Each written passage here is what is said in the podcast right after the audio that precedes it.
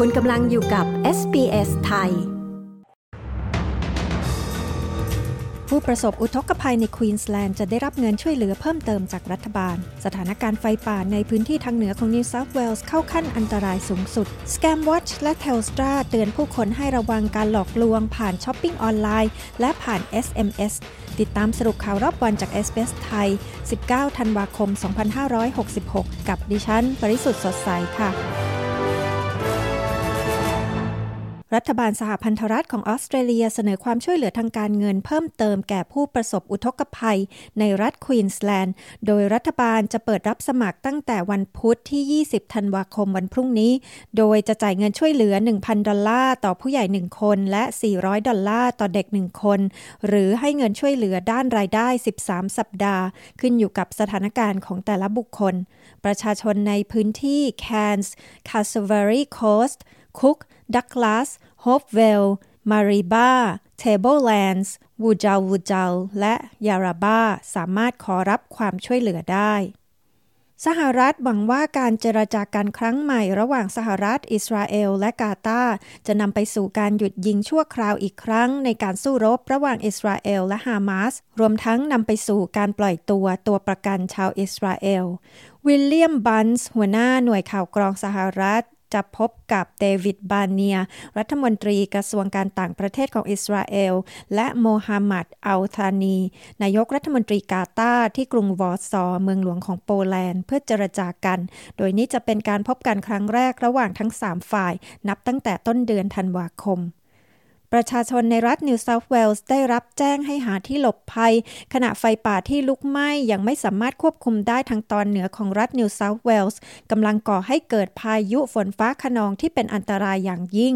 หน่วยดับเพลิงในชนบทของรัฐนิวเซาท์เวลส์ระบุว่า ไฟป่าดังกล่าวก่อให้เกิดพายุฝนฟ้าคะนองในชั่วข้ามคืน และทำให้พฤติกรรมของไฟป่ามีอันตราย และคาดเดาได้ยากมากขึ้น พร้อมเตือนว่าพายุจะทำให้ลูกไฟถูกพัดกระเด็นไปลุกไหม้พื้นที่ ก่อนที่เปลวไฟหลักจะไหม้ลามไปถึง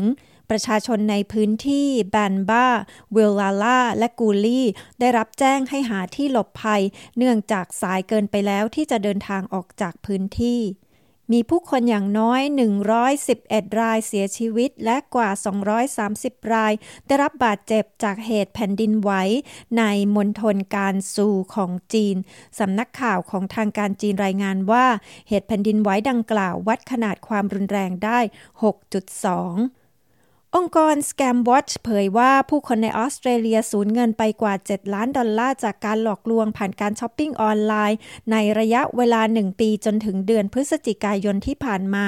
ขณะนี้บริษัทโทรคมนาคมรายใหญ่ และหน่วยงานคุ้มครองผู้บริโภคของออสเตรเลียกำลังเตือนผู้คนให้ระมัดระวังเป็นพิเศษ เมื่อซื้อของขวัญออนไลน์เทลสตรากล่าวว่ามีการหลอกลวงผ่านข้อความทางโทรศัพท์มือถือ หรือ SMS เพิ่มขึ้น 66%เมื่อเทียบกับปีก่อน เทลสตรากล่าวว่ามิจฉาชีพหรือสแกมเมอร์จะพยายามทุกอย่างเพื่อหลอกลวงเอาเงินประชาชน โดยใช้วิธีตั้งแต่ใช้ QR code ปลอม อ้างว่ามีพัสดุที่จัดส่งมาให้ ไปจนถึงแอบอ้างว่าติดต่อมาจากบริษัทหรือองค์กรที่มีชื่อเสียง เพื่อขอให้ผู้คนโอนเงินเข้าบัญชีโดยตรง ทั้งหมดนี้คือสรุปข่าวรอบวันจาก SBS ไทย อังคารที่ 19 ธันวาคม พุทธศักราช 2566 ดิฉัน ปริสุทธ์สดใส รายงานค่ะ